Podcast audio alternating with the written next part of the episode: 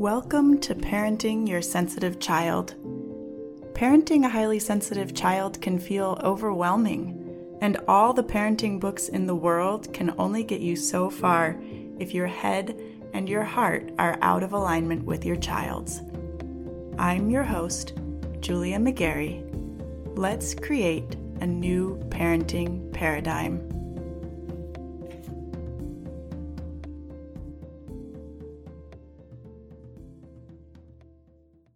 Parents. I want to talk a little bit with you today about power struggles. This is a big one, y'all. This is something that I see my clients coming to me with quite frequently.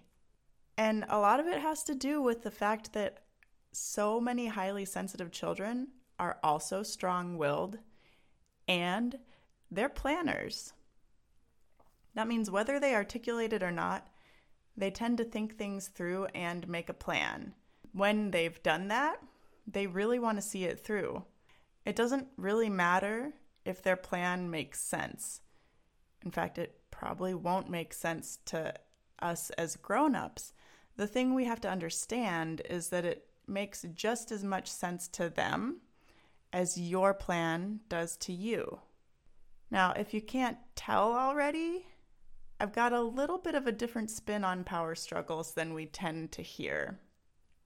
Most of the advice out there focuses on how to handle power struggles. Give them warnings, give them choices, offer incentives or consequences to get them to comply. Did you catch that? Most advice about handling or avoiding power struggles is built on the assumption that the goal is compliance. We want to get them to do what they're supposed to do without all the resistance. It's not bad advice per se, and there's lots of it out there. So if that's what you're looking for, I'm sure you can find it. The thing is, it just glosses over the root cause of the power struggle. And that is that you and your child have different thoughts about what they should be doing. And it's compounded by your expectation that they defer to you, that they comply. So here's what I want to offer. Anytime you find yourself in a power struggle with your child, ask yourself Am I making this a big deal? Is this really that important? And what would happen if I just let this one go? You might have heard it framed as choosing your battles. I prefer to look at it as giving your child agency over their choices, over their learning, as often as possible. When you give them agency, there is no, fine, have it your way. It's a simple release of the reins. It puts you in a position to be present if their idea doesn't work and to help them figure out what they could have done differently. It sets you up to support them instead of setting you up to say, See, I told you that wouldn't work. You should have listened to me. You see the difference? So now I want you to think about power struggles you've had with your child. How many of them were actually necessary? How many were truly non negotiable? There are absolutely issues you can't waver on, like wearing a seatbelt in the car or running into the street, brushing teeth, taking medicine, that sort of thing. There are moments where you can't release the reins, but they're a lot less frequent than we think. And you're going to get a lot farther with your strong willed, sensitive child if you learn to practice this kind of discernment. If you ask yourself, does this really matter? Or am I just wanting them to be a certain way? What would actually happen if I released control? The more you give them the control they're seeking, the more they will feel seen, understood, and empowered by you. It's a sign of respect. And if you give them that, the conflicts that do arise in those moments where they do need to follow your instructions will feel less draining because you're not fighting all the time. They'll become less intense too because you can say, I know you want to do this differently. I hear you. It's just not safe. They can actually hear you because it's not something they're hearing all the time. No loses its meaning when it's all we hear. And now I really want to close this out for you by connecting it to my own life because none of us are immune to this. The cultural messaging is strong and it shows up in different places in our life, sometimes when we don't expect it.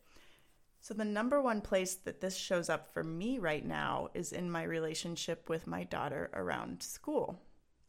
We're eclectic secular homeschoolers.